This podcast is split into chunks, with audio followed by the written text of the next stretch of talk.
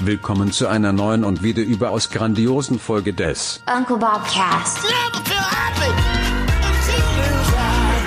Wer nichts wagt, wird gerade in der Fotografie nichts gewinnen.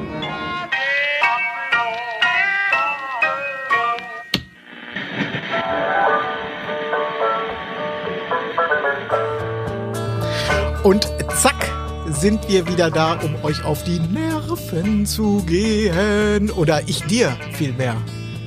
Und allen anderen auch, wahrscheinlich. Schönen guten Tag, mein Name ist Gutja. Wer sind Sie? Mein Name ist Hase, ich weiß Bescheid. Kalimera, Nils, äh, ich freue mich, dich zu sehen. Es ist, muss Monate her sein. Ja, ist es, glaube ich, auch, um ehrlich zu sein. Um korrekt zu sein. Ich glaube, einen Monat. Wir wollen mal nicht übertreiben. Wir wollen, so lange war es nun auch nicht. Ja, aber der war nötig. Das muss man dazu, das muss man jetzt mal in der Fußnote nochmal dazu sagen. Aber der war nötig. Der war nötig und der war auch schön. Also ich habe, äh, also, also ja, manchmal dachte ich jetzt mal ein bisschen podcasten. Warum nicht? Aber ich habe es auch genossen.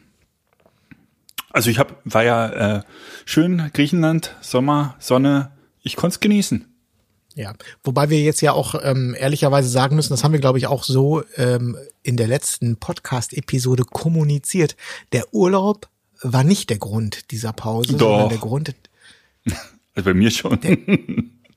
Das hast du, glaube ich, aber damals noch anders dargestellt. Der Grund der Pause war schlicht eine ähm, Überbelastung.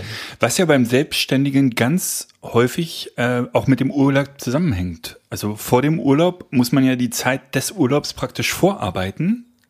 Die Woche davor ist so katastrophal, dass man im Urlaub, also ich zumindest, einfach nur noch in Ohnmacht falle. Und nach dem Urlaub ist auch direkt gleich wieder ähm, 200 E-Mails beantworten, wenn man es im Urlaub nicht gemacht hat. Aber Hast- ich, ähm, Äh, ja, fall, fall mir ruhig Hast du, hast du, hast du einen Auto-Reply dann laufen? Gib uns doch mal, gib uns doch mal ein paar Business-Tipps hier. Wie läuft denn das mit E-Mails im Urlaub? Ich bin ganz stolz auf mich. Mein äh, Telefon, also ich hatte auch einen Laptop dabei, aber Laptop und Telefon haben die zehn Tage Griechenland äh, im Tresor gelebt.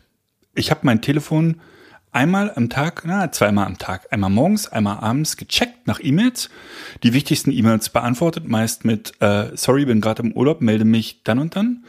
Ähm, aber ansonsten war das Telefon nicht am Mann und der Laptop sowieso nicht. Und das war wirklich, also die ersten zwei Tage war es noch so ein bisschen Entzug und danach war es einfach traumhaft. Und ich habe so äh, in der Anlage, wo wir waren, mal um mich rumgeguckt und 50, also mindestens 50 Prozent aller Leute, auch im Urlaub, sind nur am Handy. Wie unangenehm.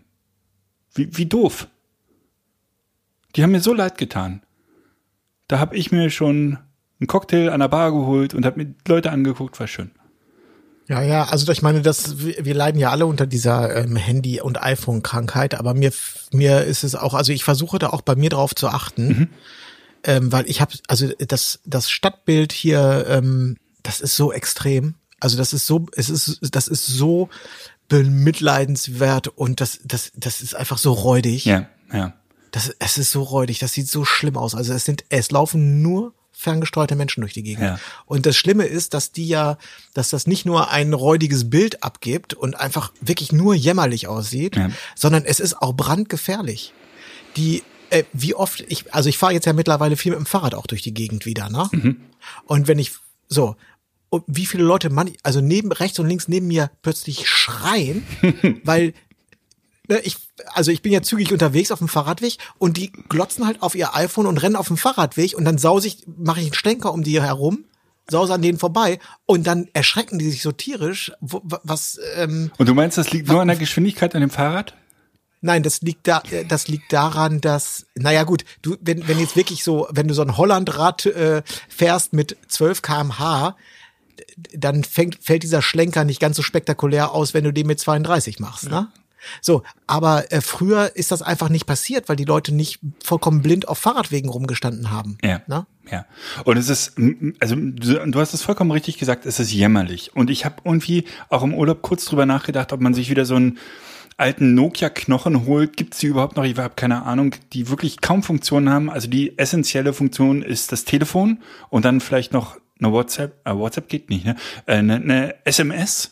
Aber eigentlich würde ja Telefon reichen und ob man sich damit nicht doch ein bisschen Leben wieder zurückholt.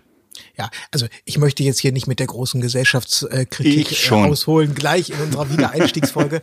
Aber wir haben mal dieses Gespräch ähm, ähm, mit ähm, äh, Pia geführt. Oh ja, Also stimmt. Mit, und ähm, damals, äh, also äh, äh, heu- es drängt sich für mich immer wieder dieses Matrix-Bild aus auf, wo die Leute in ihrer äh, in di dieser nährenden Blase liegen Mhm. und einfach nur an die Matrix angezapft sind und happy dabei.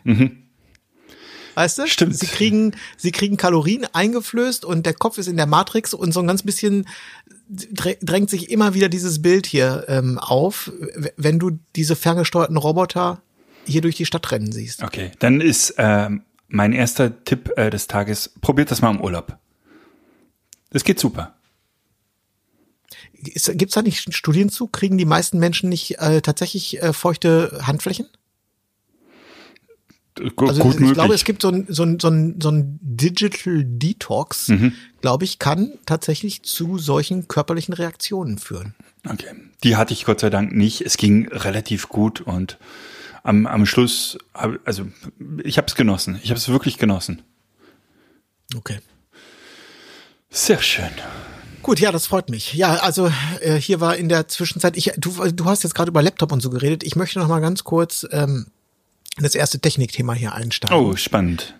Ja, du siehst mich jetzt hier gerade, äh, äh, du siehst mich gerade durch das MacBook Pro 16 Zoll. Du mich auch. Übrigens, du mich auch. äh, was ich ähm, ein bisschen komisch finde, dass Apple noch nicht das Problem gelöst hat für Videokonferenzen mit der Kamera. Die Kamera ist ja richtig gut geworden, ne? Mittlerweile.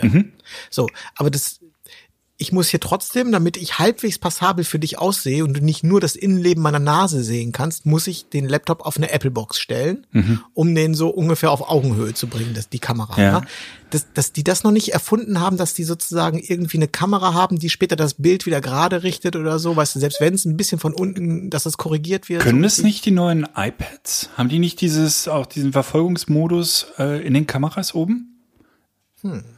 Vielleicht ist das nur eine Software-Kiste. Ähm, und Ich dachte, die MacBook Pros hätten das auch schon. Dieses, wie heißt das nochmal? Wie heißt denn das? Hm. Naja, es hat so einen Apple-Namen. Es ist einfach irgendwas, was sich verfolgt und ja, Ja. keine Ahnung. Das kommt äh, mit, Auf- mit dem nächsten Update. Ja, äh, auf jeden Fall, ich habe den, den Laptop seit, das MacBook seit ungefähr acht Wochen, glaube ich, jetzt im Einsatz oder vielleicht auch seit drei Monaten, ich bin mir nicht ganz sicher. Und es hat meine, meine Arbeitswelt, ich möchte sagen, auf den Kopf gestellt. Verrückt. Na, ich hatte das ja schon mal angedeutet. Ich kann, das ist der erste Laptop ever, ever, mit dem ich auf einem Sofa im, in einem, in sozusagen in einem privaten Sujet äh, sitzen kann auf dem Sofa und sowas wie Bildbearbeitung seriös durchziehen kann. Oder mit dem ich am Küchentisch sitzen kann und äh, ja, so seriös Arbeiten erledigen kann. Das ist mir früher mit allen Laptops wahnsinnig schwer gefallen. Das hatte, glaube ich, viel mit der Monitorgröße auch zu tun. Und auch, dass ich einfach mit so einer Arbeitsumgebung komme ich besser so in diesen Tunnel rein. Aber jetzt mit diesem ist das gar kein Problem. Und ich ärgere mich, ärgere mich ein bisschen schwarz, ähm, dass ich äh, zwar irgendwie all in gegangen bin, aber nicht den ganzen Weg. Das da, das ist, das, also das ist mein Tipp an an an, an gut, äh, also an äh, alle Hörerinnen, die gut zu tun haben, kauft euch das 8 Terabyte Teil. Ah, tatsächlich. Du äh, stößt an Grenzen jetzt schon, oder was?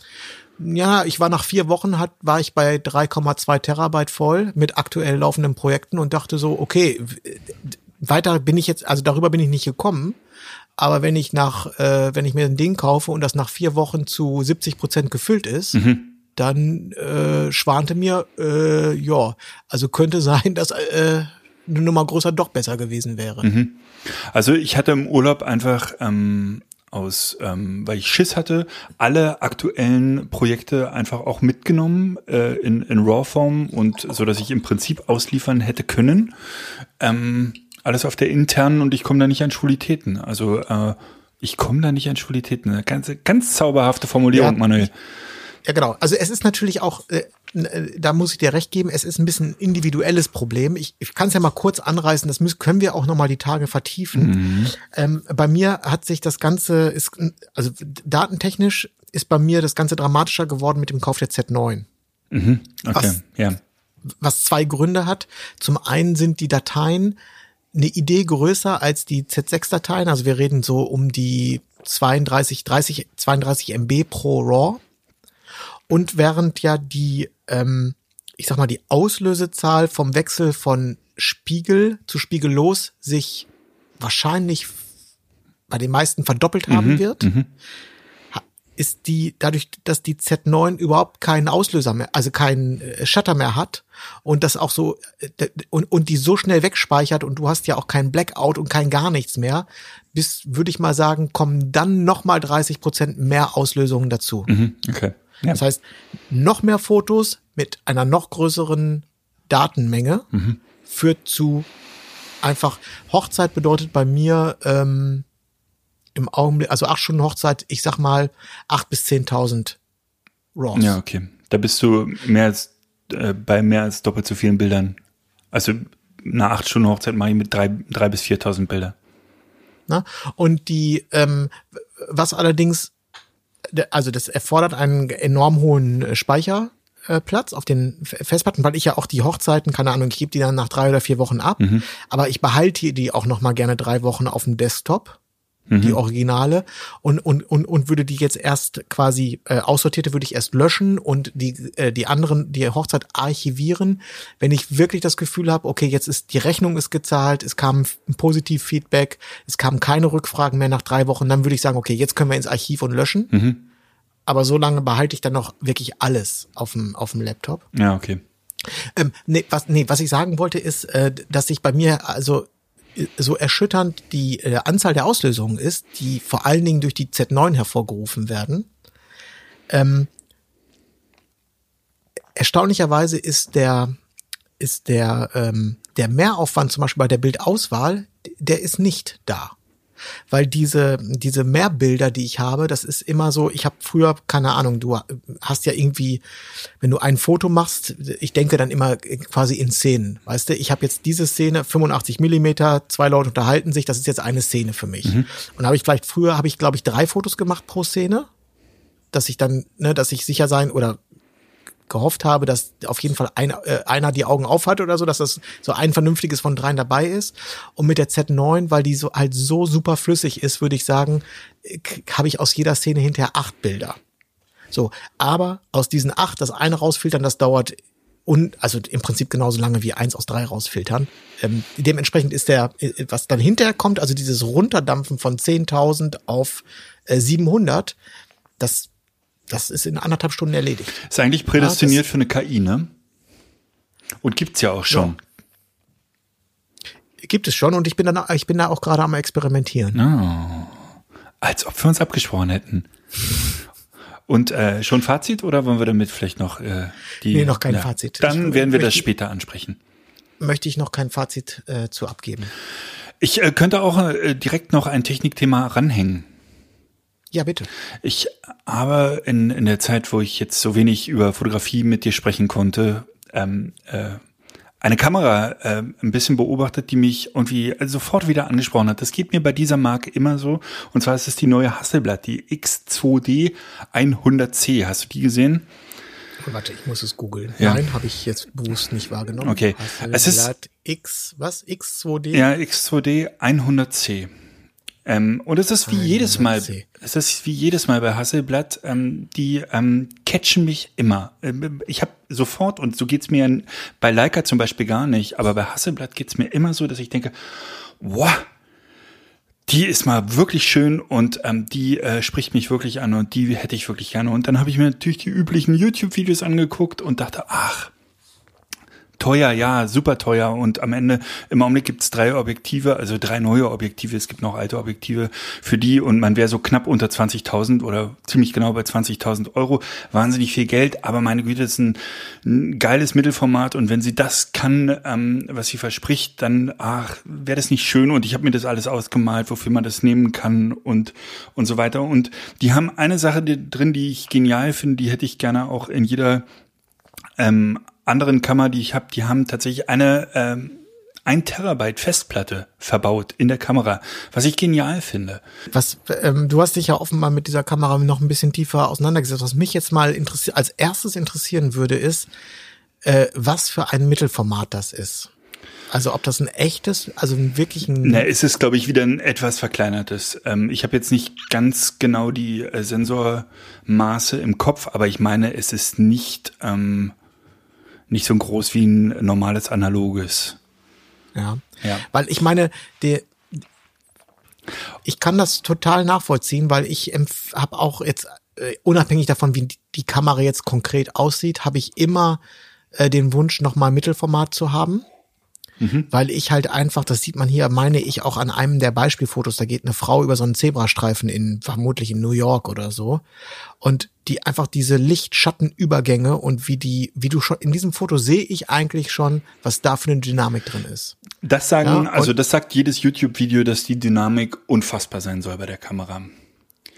Ja. Aber am Ende und hast du wieder eine Kamera, die im Prinzip zu den normalen heutigen Spiegelreflex, äh, Spiegelreflex, äh, spiegellosen, modernen spiegellosen Kameras hat diese Kamera im Prinzip keinen Autofokus, also keinen, den du gerne benutzen möchtest. Mhm. Und das für eine Kamera dieser Preisklasse, wenn du da irgendwie wieder ähm, rumfuhrwerkst, ich weiß, ähm, ich glaube nicht, dass man glücklich wird. Und dann ist es eine Kamera aus diesem Jahr und sie haben kein Video verbaut. Jetzt kann man sagen, okay, es ist eine Vogelkamera, aber wäre es nicht auch großartig, mit diesem Sensor und dieser Dynamik dann zu, zu filmen auf dem, auf dem großen Sensor? Haben sie einfach rausgelassen. Ähm, also ich bin mittlerweile wieder weg, aber ich wollte nur sagen, dass ich mich eigentlich in diese Kamera schon sehr verliebt habe. Ähm, ich würde sie mir, glaube ich, immer noch leihen. Äh, vielleicht macht das Calumet. Ich muss mal nachfragen. Ja, ja, also ich kann das gut verstehen, aber wahrscheinlich ist es, müssen wir uns darauf einstellen, ähm, Mittelformat ist und bleibt ein Nischenformat. Mhm. Ähm, ich weiß auch nicht, wer der klassische Mittelformatkunde, also ich habe eine Vorstellung, wer der klassische Mittelformatkunde ist. Ich weiß bloß nicht äh, genau warum. Ja. Also ich glaube, dass Werbe, Werbefotografen, also und, und viel so Editor, die große Editorial-Sachen machen, dass die gerne mit Mittelformat fotografieren. Mhm, glaube ich auch. Ähm, ich weiß allerdings nicht, ob die das machen, weil sie es können oder weil die technischen Anforderungen der Auftraggeber, also Redaktionen oder äh, Agenturen, ob die auch Mittelformat erfor äh, zwingend erforderlich machen. Da bin ich mir immer nicht so, nicht so ganz sicher. Oder ob es unter den Werbefotografen, so, weiß ich nicht, einfach auch ein bisschen Liebhaberei ist und einfach, weil die Budgets so hoch sind, dass wir machen es, weil wir es können. Ich glaube, ja, ja, ist glaube ich ein Zwischending, ne? Also wenn du ein Set aufgebaut hast, was, weiß ich nicht, 40, 50.000 Euro kostet im Aufbau und du kommst dann mit einer Kamera, die 40 Megapixel hat und machst dieses eine Bild, wo du, wo du halt, wo es auf Autofokus überhaupt nicht ankommt, sondern du, du fotografierst die Szene im Prinzip ab, die, die da aufgebaut ist, was ja wer weiß, wie lange das noch passiert. Das wird ja äh, immer mehr gerendert und immer mehr ähm, ähm, KI, äh, du weißt, wovon ich. Aber wenn du halt dieses Set vor der Nase hast, dann macht es natürlich total Sinn, eine wahnsinnig hochauflösende Kamera zu nehmen, die auch so viel Dynamik hat, dass du in dem, in dem RAW alle Möglichkeiten dann später hast und dann spielt halt auch keine Geige mehr, ähm, wie teuer die Kamera ist. Und da glaube ich weniger, dass es Liebhaberei ist, sondern einfach die Szene, die da steht, bestmöglich abzufotografieren. Genau, also Liebhaberei äh, glaube ich auch nicht, dass es pure Liebhaberei ist, aber äh, am Ende müssen wir ja muss auch ein oder hat wahrscheinlich auch ein Werbefotograf den Wunsch, gut zu wirtschaften. Mhm. Und wenn wenn er, wenn, wenn er zu dem Schluss kommt, ich kann den, ich kann das gleiche Ergebnis, also ich kann den Kunden genauso glücklich machen mit einer Kamera, die mich äh, mit Objektiv irgendwie 6000 Euro kostet im Vergleich zu, äh, vielleicht nicht Hasselblatt, sondern mit einer Phase One mit dem und dem Back und dann, und die kostet aber 60.000 dann, mhm. dann überlegt er sich das vielleicht auch. Ob, ist das jetzt nötig? Ja. Auf der anderen Seite glaube ich, oder, ähm, äh, habe das zumindest früher war das so, dass bei großen Produktionen ähm, dass da die äh, die Kameramiete häufig war es dann eine Miete, wenn man sie besitzt, kann man sie sicher von sich selber quasi mieten. Mhm. Ähm, äh, dass die, dass es einfach eine feste Position ist, die einfach immer durchgereicht wird sofort an den Kunden. Ne? So, dann ist es, dann ist es am Ende egal. Dann kann es sich sogar, dann kann es sich ja sogar unternehmerisch wieder lohnen, die Kamera selber zu besitzen, weil man sie sich dann halt selber vermieten kann. Ne? Ja. Schön. Also Ja, gut. die Hasselblatt. Aber die Idee mit der Festplatte, äh, auch in der Größe, finde ich, ähm, gehört übernommen. Naja, also ich meine, DJI hat es ja gemacht in der selbst in der kleinen Mini 3, die ich jetzt ja habe für 999 Euro. Äh, Selbst die hat ja einen kleinen internen Speicher, was total super ist, weil so eine kleine Micro SD, das kann man ja schon mal verbummeln irgendwie, ne? Oder vergessen. Oder das meine ich damit. Genau das. Genau das. Da ist man dann auf jeden Fall auf der sicheren Seite. Ich habe übrigens die, äh, auch in der Zeit, in der wir jetzt nicht gesprochen haben, ich habe droniert wie ein Weltmeister, sag ich dir. Ja. Schön. Also ich habe da ja überhaupt keine Hemmung mehr. Ne? Mittlerweile ist das so, diese, und das mache ich nur bei der Mini 3. Ich starte und lande die, kann die jetzt mit, also starten und landen außer Hand. Ne? Also ich, äh, Angeber. ich, ich stelle die jetzt, nee, es, es äh, hat nicht was mit Angeber zu tun, sondern ähm, du bist dadurch schneller, A, also noch schneller. Die, du bist ja mit der Mini 3 schon super schnell, weil die so klein und das alles super, super funktioniert. Du bist noch schneller und du musst jetzt nicht, ähm, wenn du die Flügel aufgeklappt hast, auf den Boden gucken, ach nee, hier ist das Gras zu hoch, ah, hier liegen zu viel da, das ist alles doof, sondern äh, du stehst einfach, machst den Motor an, schmeißt die in die Luft und dann ist die weg. Du hast sie sozusagen permanent jetzt in der Hand. Nein. Nur, nur ein, aber ein, ähm, ein, zwei Mal am Tag hole ich, ich habe jetzt immer auf jeder Hochzeit habe ich ein Nachtfoto gemacht von der Location. Aha. Ich habe auch keine Skrupel mehr nachts zu fliegen. Und ähm, tagsüber habe ich ja meistens auch noch eins gemacht. Herrlich. Herrlich, herrlich, herrlich. Ich hatte, ähm, ich weiß nicht, ob es die äh, letzte Sendung war oder vorletzte Sendung, hatte ich ja nochmal kurz äh, gemeckert über deutsche Hochzeiten und äh, die Begeisterungsfähigkeit. Und natürlich hatte ich direkt im Anschluss eine, eine Hochzeit, eine, eine schwule Hochzeit hier, gar nicht bei dir um die Ecke in Berlin und die war so außergewöhnlich schwungvoll, ähm, wie ich es auch davor noch nie hatte und ich habe mich wieder so ertappt gefühlt. Also Deutsche haben es doch noch drauf, die haben nachmittags beim Kaffee und Kuchen ohne Übertreibung anderthalb Stunden getanzt und zwar die ganze Gesellschaft. Äh, in einer brachialen Hitze, in der vollen Sonne, die waren alle danach im Prinzip reif für die Dusche. Es war so herrlich, es war Live-Musik und die haben einfach nicht Kuchen gegessen, sondern getanzt. Ähm, demnach hatte ich die ganzen Partybilder schon nachmittags. Das, ähm, das bei einer deutschen Hochzeit das hatte ich auch noch nie. War sehr erfrischend. Ja, also ich habe, wir kommen jetzt hier wirklich auch schon wieder, weil das, weißt das ist immer das Problem, wenn wir lange nicht gesprochen haben, dann arbeiten wir hier. Wird eine lange sozusagen Einmal durch die ganze Themenwelt durch. Ich habe auch einen äh, unheimlich Spaß gehabt an Hochzeiten jetzt in, in den letzten Wochen. Ähm, da war auch eine Highlight-Hochzeit in der Toskana dabei. Das war auch mein erstes Mal äh, in der Toskana. Hm, Du Kann Hipster. ich gleich noch mal, kann ich gleich noch mal was zu sagen, Mhm. ähm, ob sich das, ob, ob das was bringt oder nicht. Aber auch die äh, Hochzeiten hier in, in Deutschland und in der Umgebung haben mir einfach unheimlich viel Spaß gemacht. Siehst du? Ich weiß, ich weiß aber gar nicht, wor- woran es liegt, sondern einfach, ich hatte jetzt, es gibt ja, es weiß, es gab immer Jahre, da fiel es mir leichter, dann fiel es mir schwerer. Dieses Jahr fiel es mir unheimlich leicht. Ähm, ich hatte allerdings auch eine, weiß ich nicht, wieder so ein so ein Gefühl einer einer einer ähm, guten Routine. Weißt du, ich habe auch mal erzählt, dass ich, dass ich das Gefühl sehr gut kenne, zu einer Hochzeit hinzufahren und echt äh, wirklich Bauchschmerzen zu haben und nochmal noch mal schnell auf Toilette und nochmal schnell auf Toilette, weil ich irgendwie nervös war, weil ich immer so, oh, weißt du, hoffentlich wird man da freundlich aufgenommen, hoffentlich sind einem, hoffentlich wird das was und oh, mit dem Wetter und so. Und di- di- dieses Jahr habe ich das irgendwie, ich weiß nicht, wie ich das gemacht habe, aber ich konnte das irgendwie ablegen und ähm, konnte mich sozusagen mit einem mit einem sehr großen ähm, im Positiven mit einem großen Selbstbewusstsein in diese Hochzeiten reingehen. Wie viel hattest du? Und äh, ehrlich gesagt gar nicht so viele. Ich glaube zehn oder zwölf. Liegt höchstwahrscheinlich aber auch daran. Also ich glaube, das ist, das ist natürlich eine super angenehme Zahl. Dann hat man ja, weiß ich nicht, pro Monat zwei oder sowas. Äh, Da lachen jetzt äh, manche äh, reinen Hochzeitsfotografen drüber. Aber ich glaube, da macht, das ist der, der, der, da, da hat man Spaß an den Hochzeiten. Weißt du? Alles, was drüber ist, ab, sagen wir mal, bis 20 macht Spaß, danach wird's einfach auch Zäh. schnell harte Arbeit und äh, schnell Hustle. Ich habe übrigens, äh, du hast das, ich meine, du hast neulich das gleiche äh, Problemchen gehabt. Ich bin ähm, äh, mit Ines und Familie zu einer Hochzeit gefahren. Äh, Die äh, Hochzeit kam auch über Ines, das ist irgendwie eine alte Reiterfreundin oder so von ihr, die und denen war der Fotograf abgesprungen oder so. Und dann haben wir gesagt, okay, wir machen das. Und dann haben die gesagt, ach, dann kommt aber doch alle auf jeden Fall und dann feiert ihr mit und so und so. Und ähm, naja, also auf jeden Fall äh, sind wir nach Neuruppin gefahren, das sind anderthalb Stunden von hier. Stunde 50 ruft Ines Stunde gerade. 50, ja. Sie weiß es ganz genau, weil sie die Strecke nämlich mehrmals gefahren ist. Nämlich als just als wir dort auf den Hof gefahren sind, äh, habe ich gesagt so, du, ich muss mal die Braut fragen. Ich glaube, die haben eine Fotobooth gebucht. ich habe aber gar keine dabei. es fiel mir in, also wirklich, in, in dem Augenblick, wo wir auf diesen Schotterparkplatz rollen, denke ich so, Fotobooth. ja. Oh, oh. Aber immerhin. Immerhin noch eingefallen. So. Und äh, das, äh, Dann, ja, dann, ja, was aber dazu führte, dass ich, äh, also ich habe dann die Braut angerufen, ich wusste nicht, wo sie ist, und dann habe ich sie angerufen und gesagt, so, du, eine Frage vorab. Hat, hattet ihr eigentlich eine Fotobooth? Nee, ne?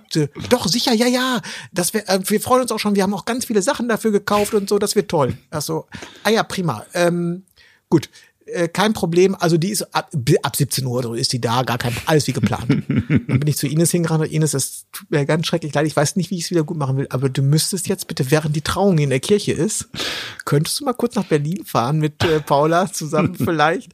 Also Ines hat äh, kurzum, kurzum eigentlich, wie viel? Sechs Stunden im Auto verbracht an dem Tag. ja.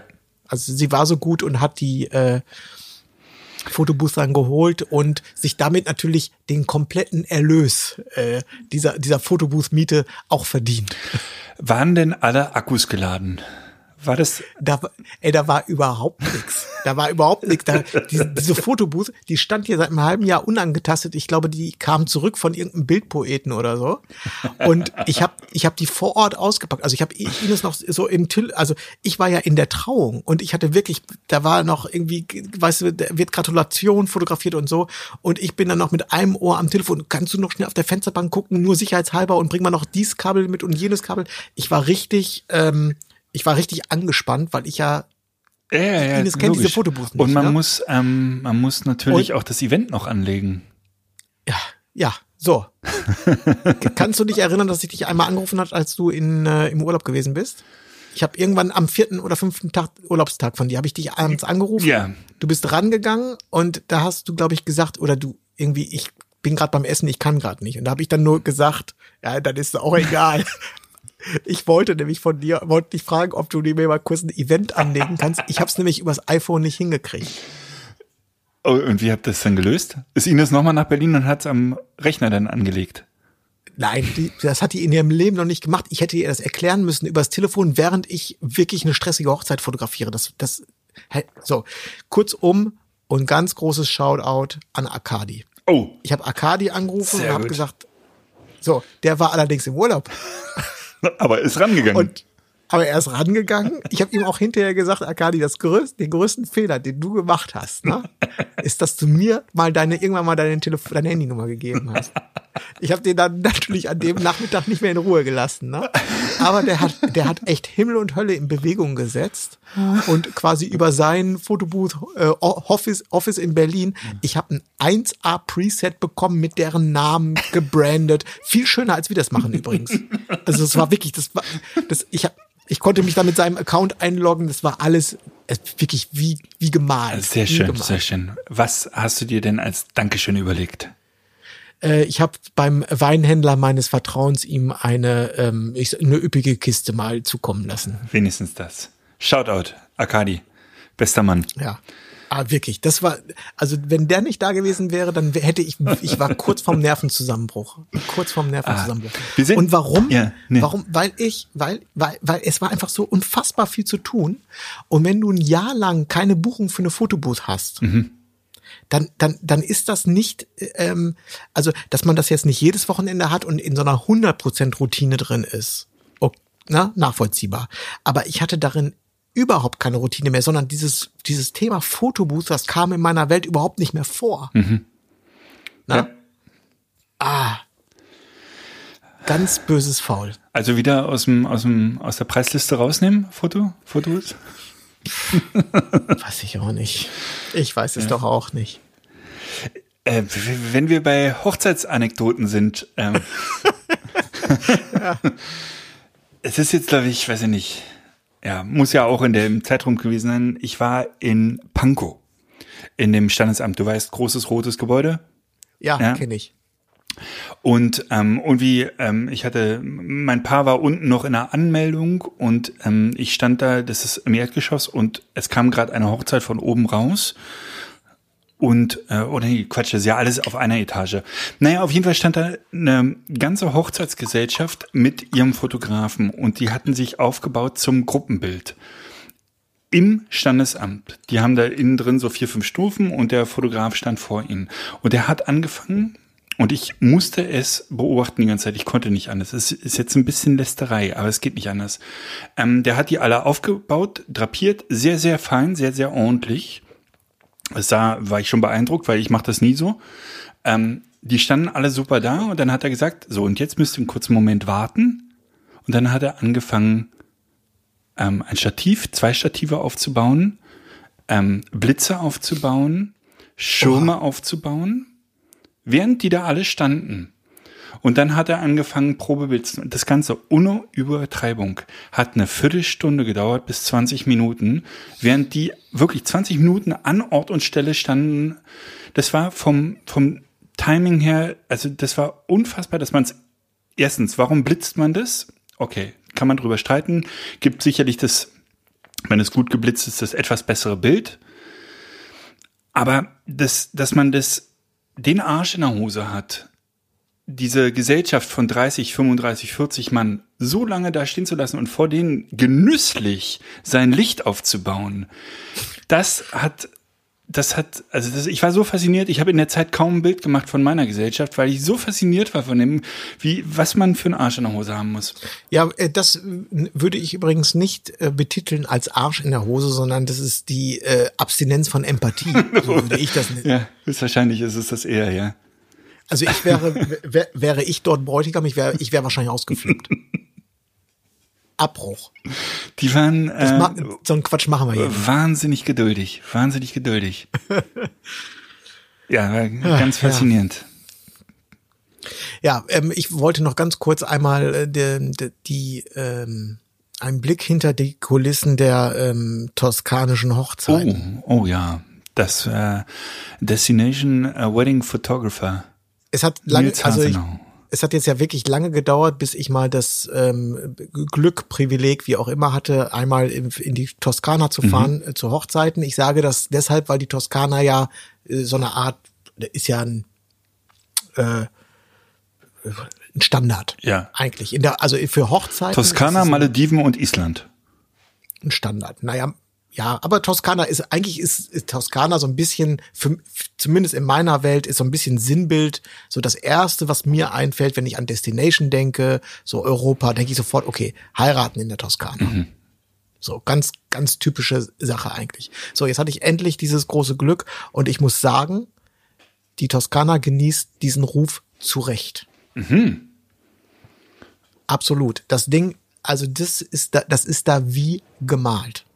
Das ist alles wie gemalt und das Licht, wenn die Sonne erstmal einen Winkel erreicht hat, ne? Alter, das ist einfach, das ist was anderes. Das, also an einem, an einem, ich sag mal, normalen Sommertag, da, da kommt so eine, so eine, ähm, so eine goldene Oktobersonne um 17 Uhr, kann dort nicht gegen eine 16 Uhr Toskana Sonne anstinken. Das, also das ist einfach, wirklich, das ist ein, das ist Licht aus einer anderen Welt. Ähm, besonders warm? Oder wie muss ich mir das vorstellen? Schon, ne? weiß ich nicht, kann ich dir, kann man auch nicht beschreiben. Also es ist sehr warm, die steht sehr tief. Du hast natürlich dort nicht wie in Berlin überall Gebäude und das, das blockiert wird, sondern es ist einfach ein Licht von enorm hoher Qualität. Okay. Aber dafür nicht so lang, ne? Darf, darf, dafür nicht so lang. Und äh, in der Toskana hast du, zumindest da, wo wir waren, hast du so eine sehr hügelige Landschaft. Das ist, glaube ich, aber auch typisch für die Toskana. Und diese Hügel sind auch wiederum in sich so ein bisschen gedellt. Das heißt, sobald die Sonne tief steht, hast du auch einfach ein, unfassbare Strukturen dort überall in der Landschaft. Du kannst da die Kamera echt, du kannst da den Selbstauslöser anmachen, kannst die Kamera hochwerfen und wenn du sie unten gefangen hast, dann weißt du, das ist ein geiles Landschaftsfoto.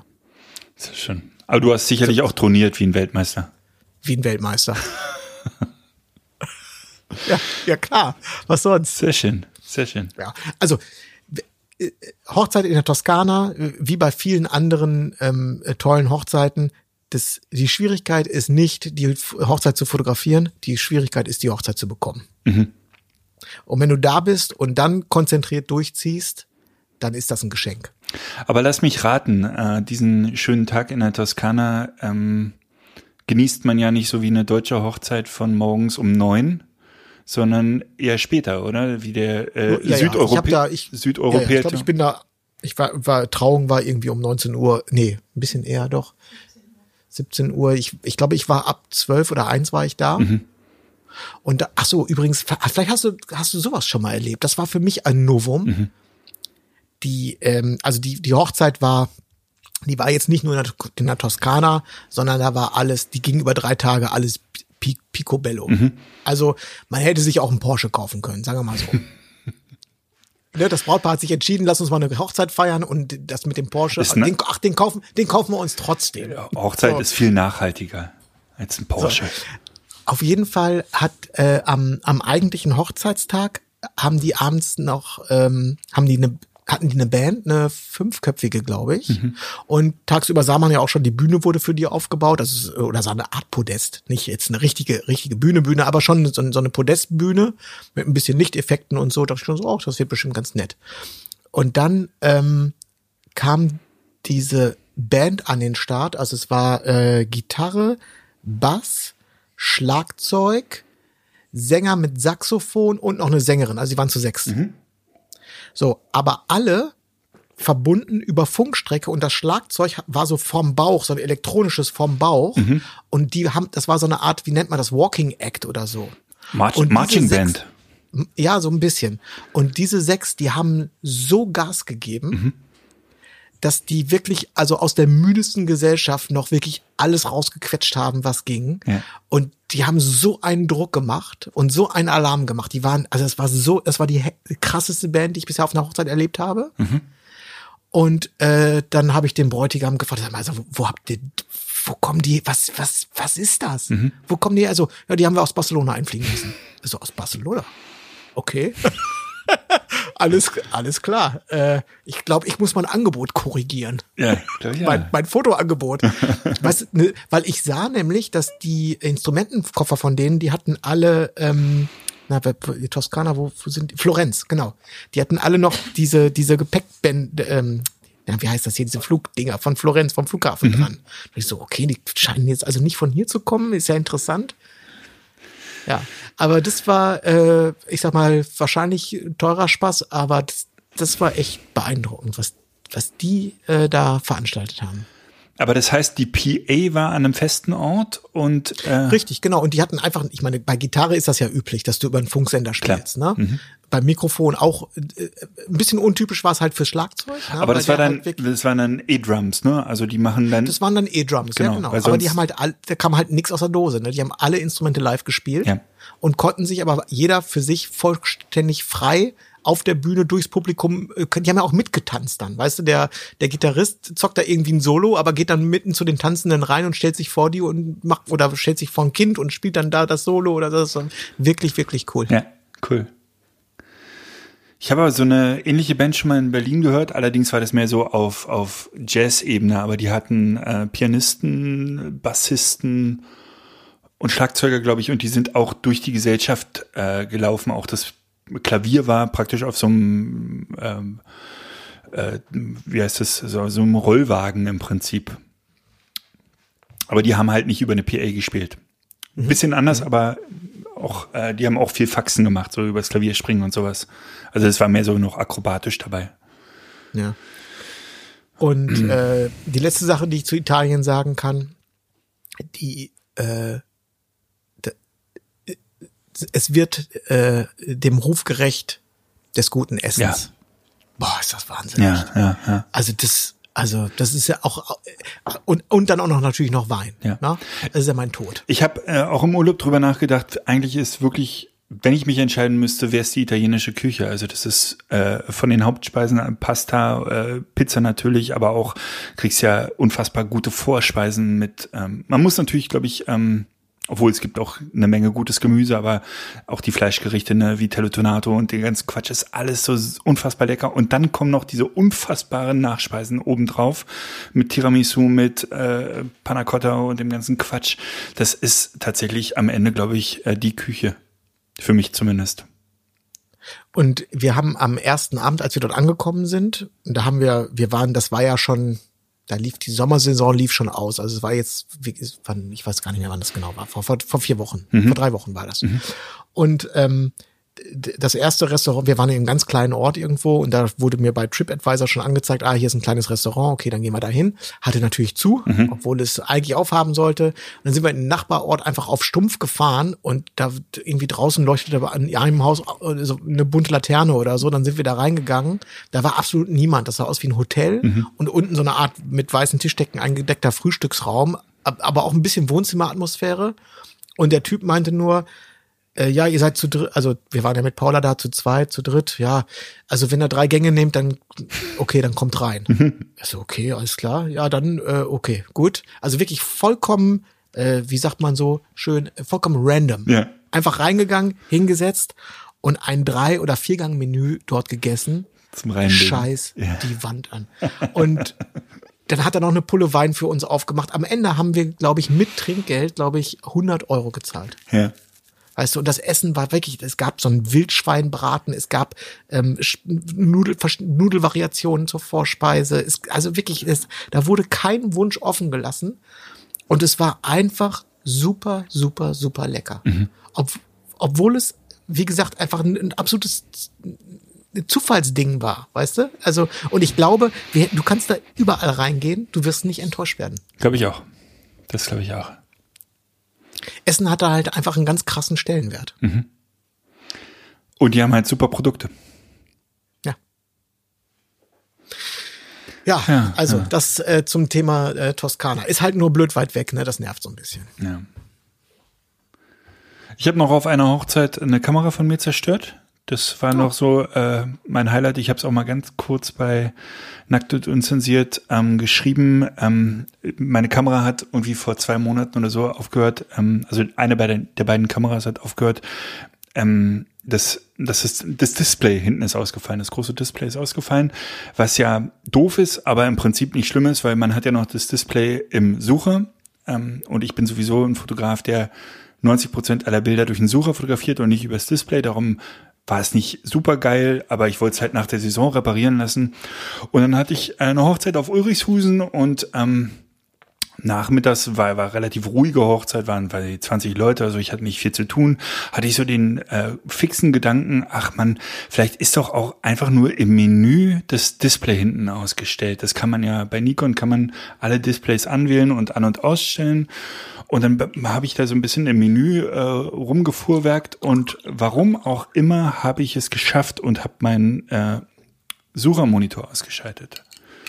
Und von jetzt auf sofort ähm, hatte ich weder ähm, das große Display noch den Suchermonitor. Also die Kamera hat funktioniert, aber ich wusste nicht mehr, was ich fotografiere, was ich, also wusste, also ich konnte sie in die Ecke werfen. Das äh, war alles, äh, ab, hab die Hochzeit an dem Tag mit einer Kamera zu Ende fotografiert, was nicht toll ist, aber was natürlich geht. Ähm, und habe dann äh, die Woche danach ähm, auch, ich habe dich gefragt, ich habe äh, Lucky gefragt, ich habe äh, mehrere Leute, wo ich dachte, ich habe sogar ähm, mit Probes telefoniert und ähm, und keiner konnte mir weiterhelfen, weil weil dieser Punkt nicht vorgesehen ist. Man kann auch irgendwie nicht über äh, mit zwei Kameras probieren, im Menü dieselben Steps zu machen, weil man bei Nikon nie ganz genau weiß, wo man gerade im Menü, also es gibt keinen Nullpunkt im Menü. Ähm, du kannst nicht irgendwo starten, sondern du weißt nie, wo, wo die ist. Und ähm, ich hatte glücklicherweise noch die Erleuchtung dann irgendwann und habe das über einen externen Monitor, über den, äh, na, sag mir schnell, wie heißt er? Ähm, Atomos. den Atomos habe ich angestellt und da, da konnte ich dann die Kamera, äh, das Menü wieder sehen. Aber komischerweise konnte ich nicht ähm, nur diese Funktionen wieder einschalten. Äh, Ich musste die Kamera ähm, auf Werkszustand äh, setzen, was ich nicht schlimm fand, also habe ich das gemacht. Ähm, und dann war die Kamera auf Werkszustand äh, und ähm, oder Werkseinstellungen und dann hat die Kamera gefragt, ob sie nicht ähm, erstmal ein Update machen sollte von der Firmware. Und ähm, da habe ich mir nichts bei gedacht und dabei ist die Kamera so eingefroren, dass sie nicht mehr zu bewegen war und höchstwahrscheinlich, das hat mir jetzt der Nikon-Service auch gesagt, lag das daran, dass das Display äh, mackig war und beim bei den bei der Software-Wiederherstellung guckt er halt, ob irgendwas funktioniert und wenn es nicht ist, dann bricht er das ab. Auf jeden Fall ist seitdem die Kamera im Nikon-Service und wartet auf ähm, Ersatzteile aus Japan und da dreht sich dann wieder alles. Da haben wir dasselbe Problem wie mit neuen Produkten. Ich habe keine Ahnung, wann ich diese Kamera zurückbekomme. Ich habe das äh, Glück, dass ich jetzt vom NPS, vom äh, Nikon-Service, äh, eine Kamera gestellt bekomme, eine Z6 II auf unbestimmte Zeit, aber ähm, das war selten dämlich von mir, aber am Ende des Tages hätte die Kamera eh eingeschickt werden müssen für das Display. Ähm, ja, das war nur bei der Hochzeit selten dämlich. Ich hatte ja mal erzählt, dass auch ich mal einmal bei Nikon, beim Nikon-Service anrufen musste. Oder also bei Nikon, ich glaube in Düsseldorf oder so. Ja, da sitzen die. Und total überrascht war, dass ich, also ich hatte ja ein Problem mit meiner Z9, ich hatte irgendwas im Menü, habe ich nicht ka- kapiert und habe kein, kein YouTube-Tutorial dazu gefunden, weil die Kamera ja nur auch noch wirklich neu war. Und habe da diese komische Service-Hotline, die auf nikon.de zu finden ist. Und dann nahm mir einfach einer ab. Ja, Nikon Deutschland, guten Tag. Grüß was wie kann dich. ich Ihnen helfen? Ich so, ja, ich habe hier folgendes im, äh, also ich habe hier eine technische Frage. So, ja, dann schießen Sie doch mal los. So, ja, also hier im Menü D8, da habe ich im Unterpunkt so, ja, dann müssen Sie nur so und so und so machen, dann geht das. Sehr gut. Ja, ja, stimmt. So. Okay, alles klar. Ja, danke. Okay, tschüss. Grüße nach Düsseldorf. Ciao. Sehr gut. Also einfach ohne Warteschleife, einfach jemand, Nikon Deutschland, hallo. äh, hallo. Sehr schön, sehr schön, sehr schön. Ja, sehr schön. ich habe es dir gestern erzählt. Ich bin gerade, ähm, äh, würde mich mal Feedback unserer Hörerinnen interessieren, also der, der selbstständigen Hörerinnen. Ich gehe davon aus, dass die ein oder andere Hörerin mittlerweile Corona hatte. So wie auch ich im April. Und da hast du ja als Selbstständiger nach äh, Infektionsschutzgesetz, das das ist auch immer Anspruch auf Entschädigung, weil du ja unter Zwangsquarantäne gestellt wirst. Diese, diesen, das habe ich im April, äh, habe ich das, ähm, diesen Anspruch angemeldet und äh, bis zum heutigen Tag äh, unter meinem Aktenzeichen nie wieder was von dieser Behörde gehört. Und ich habe jetzt gestern mal mich auf die auf der Such auf die Suche nach meinem Sachbearbeiter gemacht per Telefon. Was äh, warum? Das kann man ja nur an einem Tag machen, wo man wirklich starke Nerven hat. Ne? Und ich hab, ich musste mich echt Schrott lachen, weil ich war ja natürlich eine Dreiviertelstunde in irgendwelchen Wartenschleifen mit dreimal verbinden, bunden werden und so. Und die Berliner Behörden haben äh, sich durch, über, von einer ganz schlauen Agentur haben sich einen Slogan in, in ihre Warteschleife reinbauen lassen. Wir lieben Fragen. Herzlich willkommen bei den Berliner Behörden, im Be- Be- Be- Berliner Senat. Wir lieben Fragen. Bitte bleiben Sie dran. Wir lieben Fragen. Ja, schön. Ich liebe Antworten. Äh, Spoiler, ich habe am Ende keine befriedigende bekommen. Lediglich eine E-Mail mit dem Hinweis, bitte nicht nach Bearbeitungsstand nachzufragen.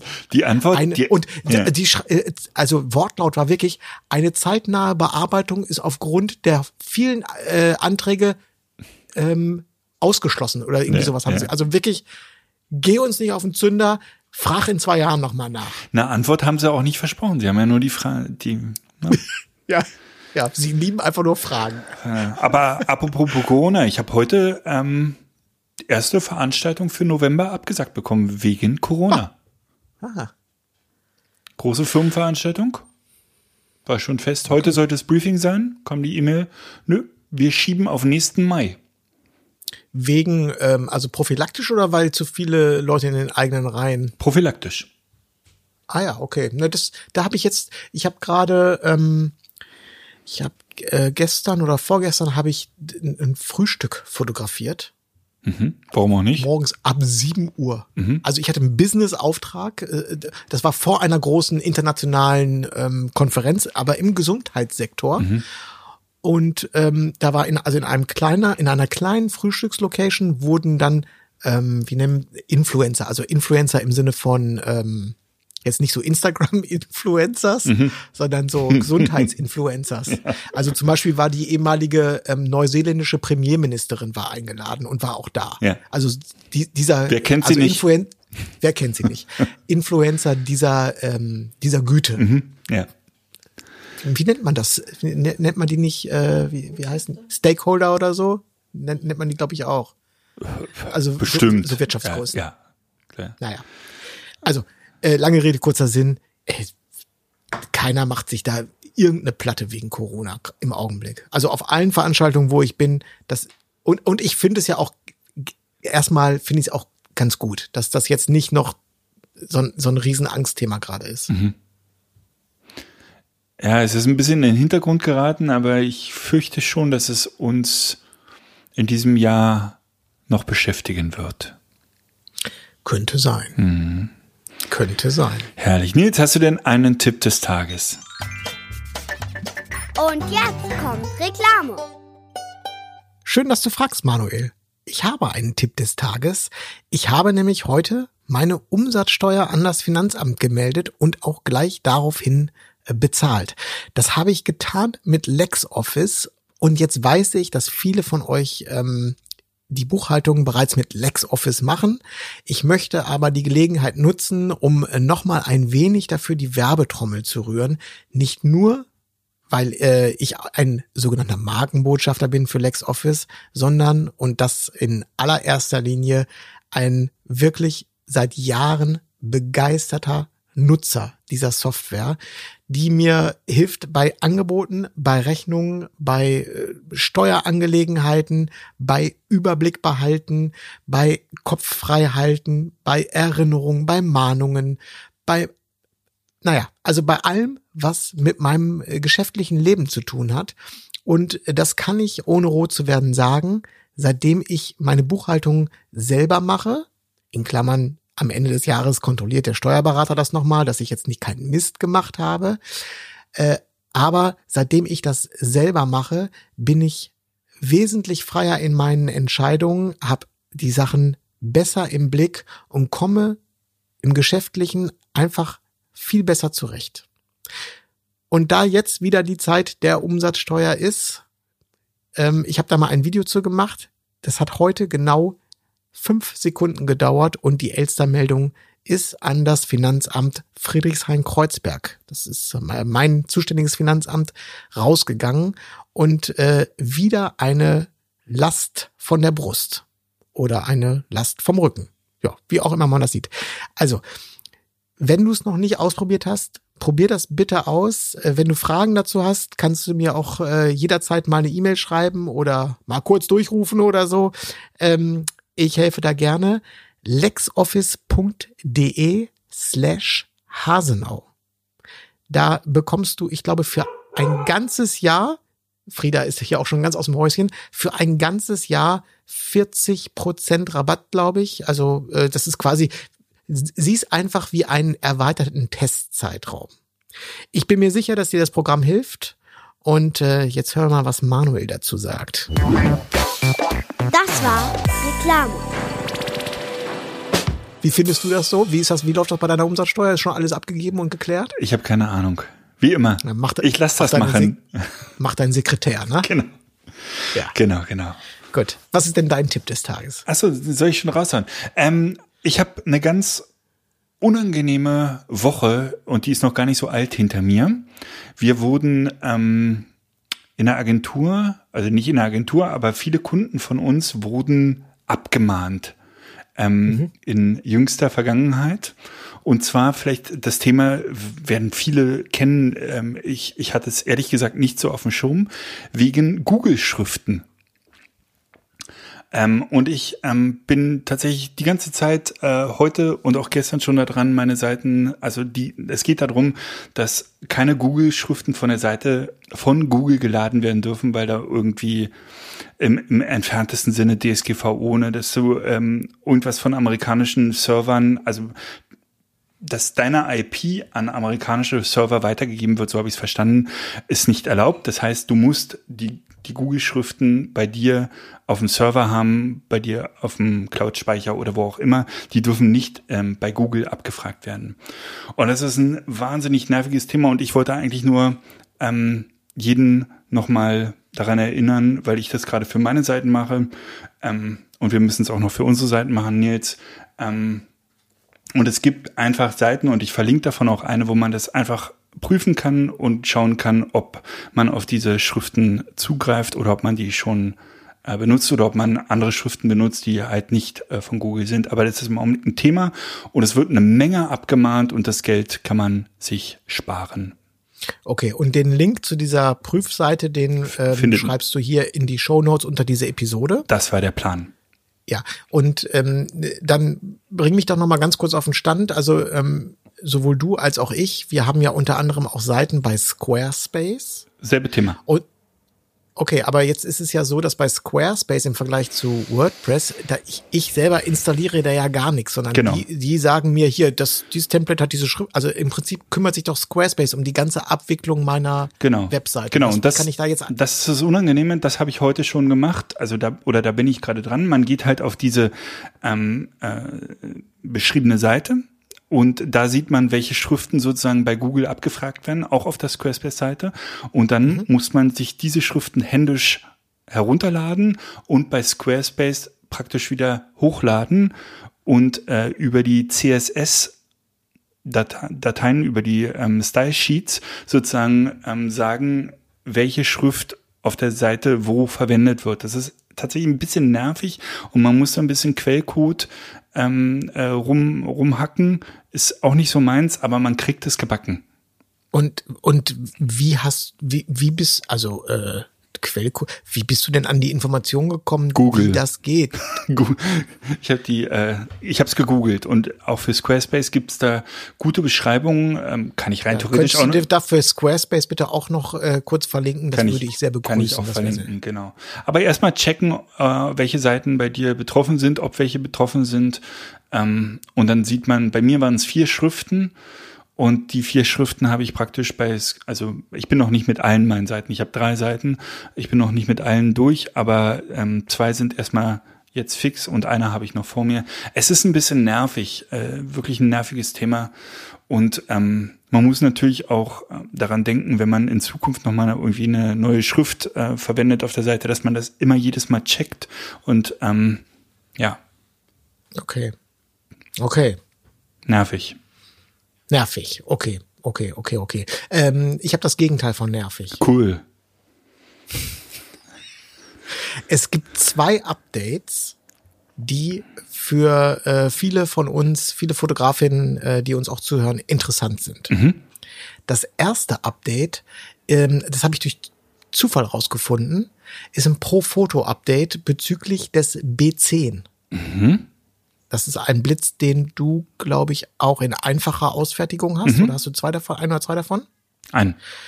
Ja, also ich wurde neulich, ähm, ich war auf dem Job, hatte alle drei Blitze aufgebaut und es war irgendwie kurz ein bisschen Leerlauf und hatte ich mal diese App wieder, ähm, äh, hatte ich mich an der, bei der App wieder angemeldet, damit ich den Blitz steuern kann, ohne da an dem Rad zu drehen. Dann kann man das ja über die Ja. iPhone-App, die Intensität steuern.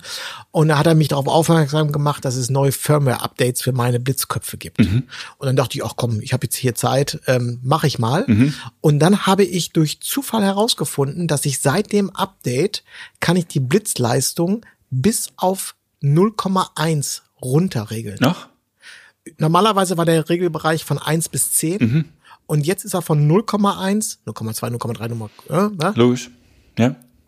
Auch bis 10. Also das heißt, du kannst noch weniger blitzen als 1. Okay. Das finde ich, das ist ein, das ist be also bemerkenswert zumindest erstmal. Also das, das, da- das Update lohnt sich. Braucht man jetzt nicht jeden Tag diese Funktion, aber Ja, ja, das finde ich gut, weil das ist ja bei vielen Blitzen ist das ja das Problem, dass die eben nicht tief genug runterkommen, wenn du wirklich nur so ein, so eine, so einen ganz zarten Hauch. Und hast du, das, hast du das auch ausprobiert? Also nicht, dass sie einfach die Skala erweitert haben, weißt du? Ja, dafür müsste ich jetzt einen AB-Test machen mit einem nicht geupdateten Blitz. Du hast gleich alle. Habe ich natürlich Du hast alle mehr. geupdatet, verstehe. Ja. Gut, ja, also wenn es tatsächlich, wenn dieser Bereich dazugekommen ist, ist es super. Ich überlege gerade, ob ich jemals in die Schwulität gekommen bin. Ich glaube tatsächlich eher ganz, ganz selten. Aber ist doch super. Ja. Sehr schön. So. Und ähm, das zweite Update, das habe ich ge heute Mo gestern Abend gemacht. Das ist das neue Lightroom Update. Lightroom, ich glaube Version 12 jetzt. Und äh, da wurde das, was ohnehin schon gut war bei Lightroom, nämlich die Masken im Wesentlichen, wurden nochmal, ich würde mal sagen, nochmal 50 Prozent besser. Na super. Ich habe das noch nicht gemacht, ähm, aber es steht an. Ja, soll ich dir mal sagen, was du jetzt, zu was du jetzt alles in der Lage bist? Du kannst nämlich jetzt die, die Maske, also es gibt eine Funktion, die ich bei den Masken sehr, sehr häufig verwendet habe. Und zwar habe ich mir ähm, über die, das Motiv auswählen, die Person sozusagen markieren lassen, habe das Ganze über die Umkehren-Funktion invertiert und habe dann mit Belichtung und Weißabgleich am Hintergrund rumgedoktort. So. Und jetzt gibt es einfach nur einen Knopf Hintergrund auswählen. Ja, das super. heißt, diesen, diesen kleinen Workaround über Motiv auswählen, invertieren, den kannst du dir jetzt sparen, jetzt kannst du einfach direkt den Hintergrund auswählen. Das ist super. Und wenn du aber zum Beispiel äh, ein kleines Gruppenfoto hast oder auch ein, ein Reportagefotos, wo mehrere Personen drauf sind, ähm, analysiert dir äh, Lightroom in dem, in dem Maskenmenü automatisch das Bild, sagt dir, ähm, wie viele Personen ähm, Lightroom erkannt hat und du kannst jede Person einzeln und getrennt voneinander korrigieren. Geil. Ja. Ja. du kannst also sagen, der eine steht ein bisschen mehr im Schatten, der muss heller, der andere muss ein bisschen dunkler. Und wenn du eine einzelne Person, also äh, als Motiv jetzt erkannt hast, dann kannst du nicht nur die Person als Ganzes ähm, über die Regler beeinflussen und manipulieren, sondern er, da er das nicht nur als ein Motiv, sondern auch als eine Person erkannt hat, sagt er dir zum Beispiel, und jetzt kannst du noch entscheiden, möchtest du die Gesichtshaut, die Lippen, die Haare, die Augenbrauen, was genau möchtest du? Also möchtest du es global manipulieren, die Person, oder möchtest du nur einen Teilbereich dieser Person Ja. äh, manipulieren? Das hatte ich bei UBC Plus mal, wie ich das äh, mit Masken bearbeiten und rausradieren und so weiter gemacht hat. Das entfällt dann alles. Das ist äh, gut zu wissen und äh, natürlich eine große Zeitersparnis. Ja.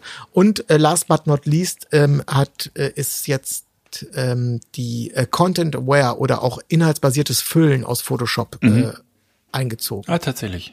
Was so eine Art, im Prinzip, glaube ich, also im Alltag wird das jetzt nicht den Riesenunterschied machen im Vergleich zu dem Ausbessern. Ähm, wie, wie nannte sich das nochmal? Kopierstempel? Ja. Also der Kopierstempel ist einfach um eine Funktion erweitert und die nennt sich Content Aware oder inhaltsbasiertes Füllen. Wahrscheinlich ist es einfach nur, du, ähm, im Idealfall benutzt du das und der sucht sofort eine richtige Stelle aus. Früher war es beim Kopierstempel, dass man den ja nochmal so händisch ein bisschen hin und her schieben muss, manchmal, um dann eine schöne Stelle zu finden. Vielleicht entfällt das dann dadurch. Aber das ist jetzt für mich jetzt nicht das große Bahnbrechende, aber die, ähm, die Verbesserung in den, äh, in den Masken, das ist schon, äh, schon wirklich top. Super. Top. Ich habe noch einen zweiten Tipp des Tages, äh, der liegt ein bisschen auf der Hand, ist jetzt auch schon fast ein bisschen veraltert, aber man kann, also man kann den einfach, äh, kann man sich das nochmal reinziehen. Besonders, äh, wenn man ein bisschen mehr über dich erfahren möchte, Nils, ähm, empfehle ich jedem die letzte Schwarzarbeit. Die letzte Schwarzarbeit ist jetzt schon ein bisschen her, die haben wir im Sommer aufgenommen, die hat dann nochmal in der Postproduktion bei Martin drei, vier Monate gebraucht. Ein bisschen Schimmel eingesetzt, aber jetzt ist sie da. Da, dadurch hatte sie aber den riesen Vorteil, auch für mich wieder komplett eine, eine, eine ganz frische Episode zu sein. Und ähm, du erzählst da so wahnsinnig viel über deine Bundeswehrzeit. Also jeder, also wirklich, das ist eine ganz großartige Episode. Zeit stimmt, da war ich auch mal. Ja. Also gezwungenermaßen. Und ne? über Kinder und Verkehrsschilder und äh, Fahrradunfälle und ach, Wahnsinn. Eine ganz herrliche Episode. Habe hab ich da so viel gesammelt? Wolltest du darauf hinaus oder was? Nein, nein, aber du hast das Gespräch am Laufen gehalten. Wir haben, wir haben so ein bisschen gescherzt, dass es ein bisschen Nils Hasenau und seine Schwarzarbeit war. Aber Ja, ich, ihr könnt mich auch einfach beim, zum, fürs nächste Mal ausladen und dann könnt ihr äh, jeweils Du, da los. vielleicht Oder ich setze mich einfach nur ohne Mikro an den Rand und äh, gebe mich einfach nur vollständig dem Wein hin. vielleicht war es auch der Das Schnitt. würde mir persönlich am besten Vielleicht war es auch der Schnitt, vielleicht war das an dem Tag gar nicht so, aber Martin war so ein Fanboy von dir, dass er die anderen Geschichten alle rausgeschnitten hat. Wer weiß. Das weiß nur Martin. Ähm, aber Ja, Gott. so oder so ist sie sehr, äh, sehr gelungen, wie ich finde. Also Schwarzarbeit.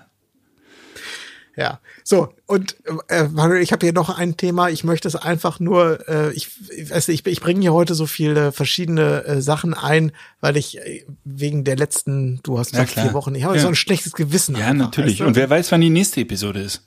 Genau.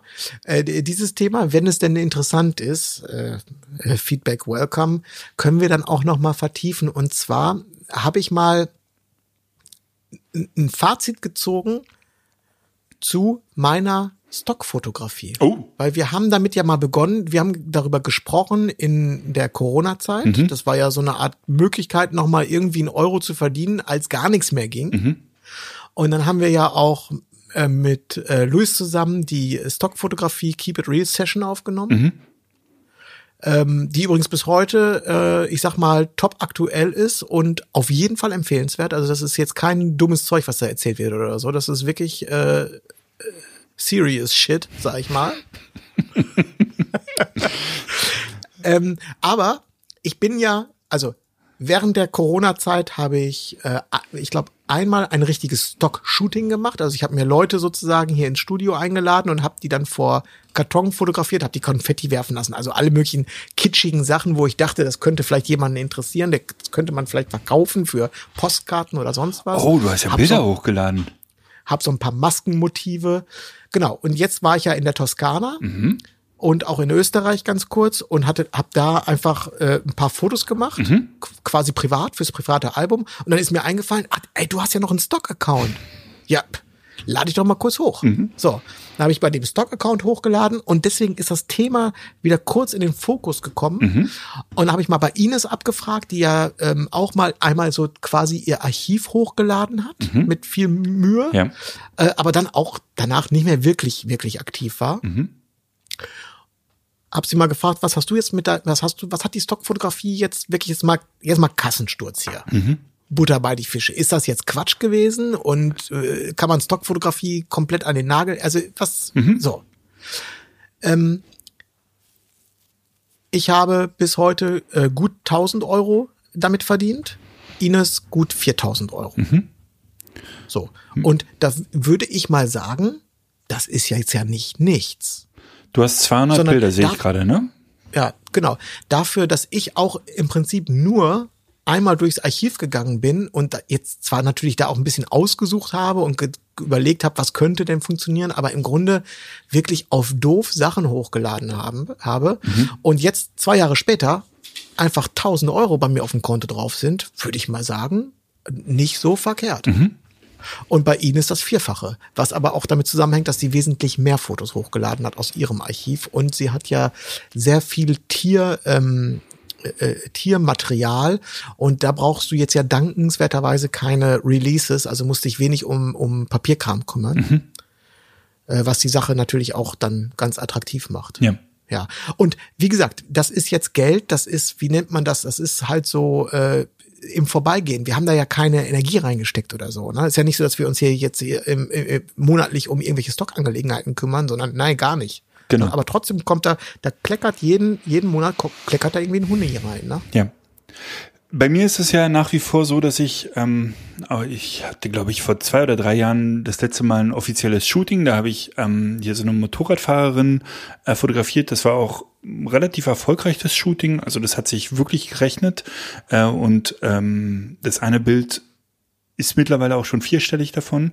Ähm, aber ich mache es ja grundsätzlich immer bei, bei bezahlten Aufträgen, dass ich gucke, was kann ich da im Stockbereich noch mitnehmen. Auch da habe ich schon mal bei UBC Plus drüber gesprochen, dass ich äh, auch auf Hochzeiten stocke. Neulich hatte ich einen Auftrag auf der Innotrans, der war so langweilig.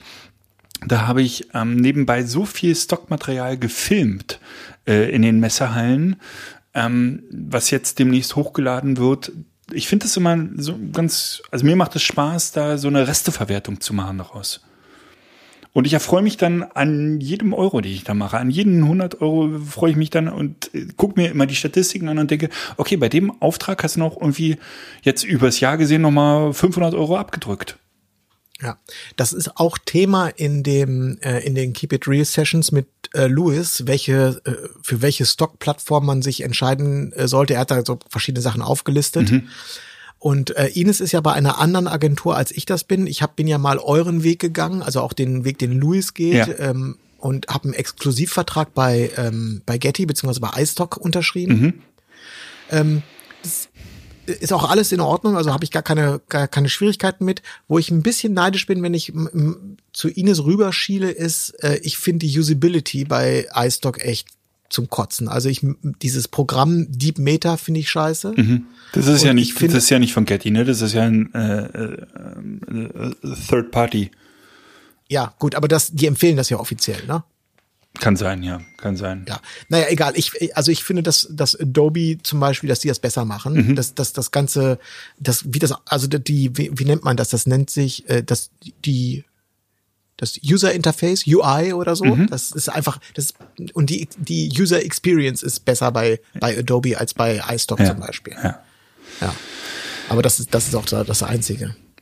Aber es gibt zumindest eine App fürs Telefon. Ähm, du kannst ja auch vom Telefon Bilder hochladen und die ist deutlich besser als das DeepMeter. Die hat eine super äh, Bilderkennung. Also äh, da hast du schon mal 30, 40 Keywords, die die äh, einfach über die ähm, über, über die KI äh, sozusagen aus dem Bild rauslesen und dann geht es viel schneller. Tippst nur noch die Keywords an, die du brauchst und äh, gehst auf Hochladen fertig. Gibst noch einen Titel und eine Unterzeile fertig. Aber es war spannend. Das können wir doch äh, gerne noch mal ein bisschen vertiefen. Ja. Was wir demnächst auch vertiefen können, ich habe einen, äh, für mich persönlich einen äh, großen Schritt getan. Oh,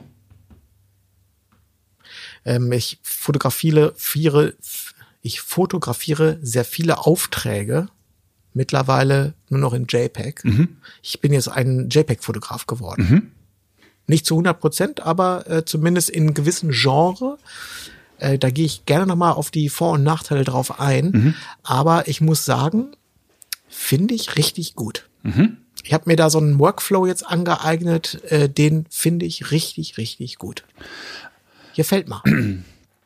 aber du äh, fotografierst natürlich noch RAW im Backup. Ich habe RAW Backups, die sind aber nicht lange Backup. Okay. Okay, okay. Das ist wirklich nur, falls, also wirklich, das ist, also ja. Kurzer Themenschwung. Hast du, äh, weil es neulich auch in der Gruppe Thema war, ähm, äh, The Playlist gesehen? Äh, ich habe lustigerweise gestern Abend damit angefangen, aber dann war ich nach fünf Minuten weg. Also wie immer, wenn ich abends irg- irgendeine Serie, das ist, äh, das darf ich nicht machen. Ja, ja. Ich schlafe halt sofort ein. Ja. Ja, ich habe ähm, ich habe Dama in Teilen geguckt, aber ich habe es abgebrochen. Das war mir zu hart. Habe ich nicht geguckt? Nein. Ich bin auch Ähm. äh, von äh, The Playlist nicht so überzeugt. Also ich find's, ähm, ich find's ganz originell. Ähm, es geht ja um die ähm, Geschichte von Spotify. Aus ähm, sechs Perspektiven wird die Geschichte erzählt und das auch irgendwie so ein bisschen wie ein Kammerspiel. Das äh, finde ich auch alles ganz originell und das äh, finde ich gar nicht. Aber ich, ähm, das, du kennst es noch nicht. Darum, es wird so ein bisschen wird die ähm, wird Spotify so als ähm, Retter äh, der Musik äh, dargestellt. Das ist eine schwedische Produktion über eine schwedische Firma. Ich glaube, das geht auch da so ein bisschen einher. Aber das irgendwie Spotify ähm, da völlig uneigennützig die Plattenfirmen rettet und die User rettet und so. Das ging mir ein bisschen zu weit. Am Ende glaube ich schon, dass Spotify einfach Kohle verdienen wollte. Aber das ist auch jetzt subjektiv. Äh, ich hab, bin auch noch nicht ganz durch, bin glaube ich jetzt erst bei Staffel äh, Folge drei oder vier oder so. Aber ich fand es ein bisschen drüber. Also kannst ja mal beobachten. Äh, wir können, also ich kann auch kurz was äh, zu Dama, wenn du es gar nicht kennst, kann ich dir auch kurz was sagen. Ich glaube, die Serie wurde allerdings auch jetzt in, auf allen Kanälen hoch und runter besprochen, weil die war, ist, glaube ich, ja seit Wochen auf eins bei Netflix. Das ist die Geschichte, eine, die wahre Geschichte ähm, eines Serienmörders gleichen Namens, Dama, äh, der in den, ich glaube, das war in den 70ern oder 80ern, ähm, vielleicht 70er, glaube ich, ähm, viele Leute umgebracht hat. Und die auch im Prinzip so, so kann man sagen, seziert hat. Also der hat so gerne mal das auch gegessen und so. Also so ich, immer so, glaube ich, nach so nach Tageslaune mal so verschiedene Sachen mit denen gemacht hat. Und die aber vor allen Dingen auch bei sich zu Hause noch gehortet hat oder in verätzt hat und ach naja, gut, alles. So, du guck, ich habe den Trailer gesehen und dachte, das muss eine Hammerserie sein. Das, die Optik, diese Vibes, die davon ausgingen, die Musik, die die dazu ausgewählt haben, eigentlich genau mein Ding. Also Top-Serie. Und dann habe ich damit angefangen und die ist sehr langsam erzählt und das Thema ist hart, aber es wird nicht, es wird nichts explizit gezeigt, sondern es wird immer nur über Töne oder über mit Kameraschwenks, dann wird so weggeschwenkt. Also das haben sie sehr intelligent gemacht. Also ohne explizit zu sein, weißt du aber genau, was passiert. Ohne dass es gezeigt wird. So. Das Problem, was ich bei der Serie habe, ist, dass das, das, ich ich kann schon mit Serien umgehen, wo das, wo der Stoff so richtig harter Tobak ist. Aber Dama ist, und das ist mir dann aufgefallen, während ich sie geschaut habe, die Serie, Dama gibt dir keine Verschnaufpause. Auch harte Serien, so nach, keine Ahnung, nach, nach einer, nach 20 Minuten harter Anspannung wird ein Witz gerissen oder du wechselst mal zur Pes oder dann wird so in so eine Polizeiperspektive äh, gewechselt, wo dann mal so zwei Polizisten sich auf dem Flur mit einem Kaffee unterhalten, wo dir eine Pause gegönnt wird, einfach von dieser von dieser großen Anspannung und so. Und das habe ich bei Dama vermisst, sondern diese Serie, die ist einfach, da bist du einfach fünf oder sechs Stunden sitzt du vorne auf der Kante, weißt du, und bist einfach nur, es ist einfach, es ist super, super cool gemacht, aber die Anspannung, die Intensität ist mir zu hoch. Es, es fehlen mir die, es fehlt mir die, also es, bei einem guten, ein guter Film muss für mich ein, also muss ein Wechselspiel sein zwischen äh, äh, Anspannung und Entspannung. Ja. Und die Entspannung fehlt mir. Dann ist es auch nichts für mich, glaube ich. sondern du, du hast durchgängig, äh, ja, durchgängig ist da einfach, schwebt das Böse da durch diese ganze Serie durch. Das ist so. Und sicherlich auch sehr dunkel, ne? Sie ist, ja, nee, ey, wenn du das, wenn du die, zieh dir mal den Trailer rein. Okay. Der, den Trailer kannst du gut ertragen. Der ist, da siehst du die Optik der Serie, was die für ein Grading haben, Mhm. was, was, was das auch für eine, ja, was da für ein, für ein Vibe äh, so aus diesen Bildern rauskommt und so. Und das zusammen mit der Filmmusik und so, das ist schon hammermäßig. Okay. Gut, na dann habe ich doch was vor heute. Ich muss unbedingt wieder mit Sport anfangen. Es war jetzt ist ein bisschen eingerissen nach dem Urlaub. Vielleicht gehe ich heute Abend nochmal aufs Fahrrad. Ich gehe auf jeden Fall noch. Äh, wenn ich schaffe. Oh, das ist Siehste? jetzt ja schon wieder. Siehst du? Ja, da haben wir's. So ist schon wieder. Gut, du, dann äh, war das doch ein toller, ein tolles Wiedersehen. Äh, hat mich sehr gefreut, Nils. Ja. Ich habe schon überlegt, vielleicht- ich meine, jetzt haben wir ja so lange, jetzt, also es ist, es bleibt auch angespannt, die Situation noch. Im, im Augenblick, die, der Kalender ist echt noch äh, bumsvoll, wie man so schön sagt. Was ja auch ganz schön ist, weil die ähm, Prognosen sind jetzt ja alle nicht so äh, so super super geil. Und ich habe verfüge nicht über genug äh, volks- und äh, marktwirtschaftliche Kenz äh, äh, ähm, ähm, Erkenntnisse, um sozusagen diese ganz diese die, diese mögliche Krisenzeit, die uns noch bevorsteht, um das sozusagen auf unser Business äh, umzuschreiben und zu interpretieren, was das jetzt für uns Fotografen äh, bedeutet, werden wir dort direkt oder indirekt, äh, das weiß man ja alles nur nicht. Äh, ich sag mal nur so äh, viel, könnte sein, dass wir dann demnächst einfach wieder täglich weitermachen. Oh, bitte nicht. Hör doch mal auf zu drohen. das wäre ja was. Ja, so, das sollte es sein. Genau das sollte es sein. Eine Drohung. Ja, wirklich, äh, wirklich, wirklich, wirklich. Wir machen einfach wieder Homeoffice-Updates. Ab, äh, ab Januar oder so. Ab Januar. Oh. Aber wie ist denn das? Äh, Wann kommt denn jetzt die nächste Impfung für uns? Nach drei Monaten nach der Infektion? Ich hatte es ja nun auch. Ach, Das komm, weiß ich nicht. Das ist ja hab, scheißegal. Ich, ich habe äh, Manuel nicht über, über ich habe nicht über Corona äh, spekuliert, sondern äh, ich habe darüber spekuliert, wie das ist, wenn die ähm, Energiepreise äh, so hart einschlagen, dass das, äh, dass die, das, naja, Stichwort Rezession. Ja, ja. Heute ist der Ölpreis erstaunlich stark gesunken. Ja, Ich hau rein. beobachte täglich. Es ist auch kein gutes Zeichen. Ah, ach Mann, Mann. Warte mal bitte eine Ja, Sekunde. na klar. Das Auto steht hier. Aus dem Studio raus und Fahr rechts. schon mal das Auto vor.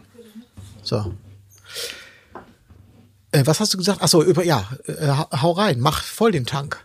Nee, nee, So nein, sch- nein. Also äh, die die Kurve geht noch weiter runter. Ich fühle das. Ja? Ach, ach, das ist deprimierend, weil ich habe, ähm, ach nee, das kommt, das ist jetzt nicht mehr unser Thema. Das ist äh, zu deprimierend und da reiße ich mir, äh, nein, nee, komm. Habe ich erzählt, dass ich bei den Backstreet Boys war letzte Woche? Oh Mann. äh, es war ein Überraschungsbesuch, ich wusste es vorher nicht. Ein kurzes Revival in die 90er. Ähm, surreal. Surreal. So stelle ich mir ein Beatles-Konzert in den äh, 60er Jahren vor. Äh, schreiende Frauen, ähm, so dass du am nächsten Tag einen Tinnitus nicht von der Lautstärke der Musik, sondern von der Lautstärke des Publikums hast. naja. Ich, ähm, ich habe es am Rande mitbekommen, weil die hier bei uns in der Nachbarschaft gespielt haben. Mhm. Äh, über zwei Abende und äh, die haben ja die äh, die f- 45-jährigen Mädels, die haben ja regelrecht kampiert vor der vom auf dem Mercedes-Benz-Platz. Ach, tatsächlich, ja, gut. Ja, da war, da war, ich habe da, wir hatten mal einmal nachmittags einen Spaziergang gemacht, da war schon richtig Alarm, ja. Ja. Also ich fand's ähm, irgendwie ganz witzig. Ähm, man kennt erstaunlich viel, logischerweise. Ähm, ich war nie äh, äh, irgendwie großer Backstreet Boys. Also zwei, drei Lieder finde ich immer noch gut hörbar und gehen auch schön nach vorne. Am Ende des Tages war es schade. Ich hatte mir schon gewünscht, dass sie mit Liveband spielen. Das finde ich macht äh, einfach wahnsinnig viel aus, wenn du ein bisschen aufs Publikum eingehen kannst. So haben die halt aufs Vollplayback gesungen was natürlich eine Maximierung des Umsatzes ist und äh, natürlich auch äh, alles viel, viel leichter macht beim Soundcheck und äh, so weiter, aber auch überhaupt keine ähm, Möglichkeit der, der des individuellen Auftritts lässt. Ne? Du, du musst halt immer das so spielen, wie es vom Band kommt und das hat man irgendwo auch gemerkt, finde ich. Ja, keine, keine Möglichkeiten zur Improvisation. sozusagen. Und, und wenn es nur drei Sekunden sind, weißt du? Nein, das Band läuft durch und das war schon ein bisschen, naja. Und dann sind es halt auch äh, Amis, äh, die Texte zwischendurch waren auch eher so, naja. Aber es war irgendwie ein netter Ausflug in die 90er. Ulkig. Ein ulkiger Ausflug. Warum habe ich das jetzt erzählt? Ich sag mal bis nächste Woche. Nils, Küsschen. Gut, alles klar, bis bald. Ciao. Ciao, ciao.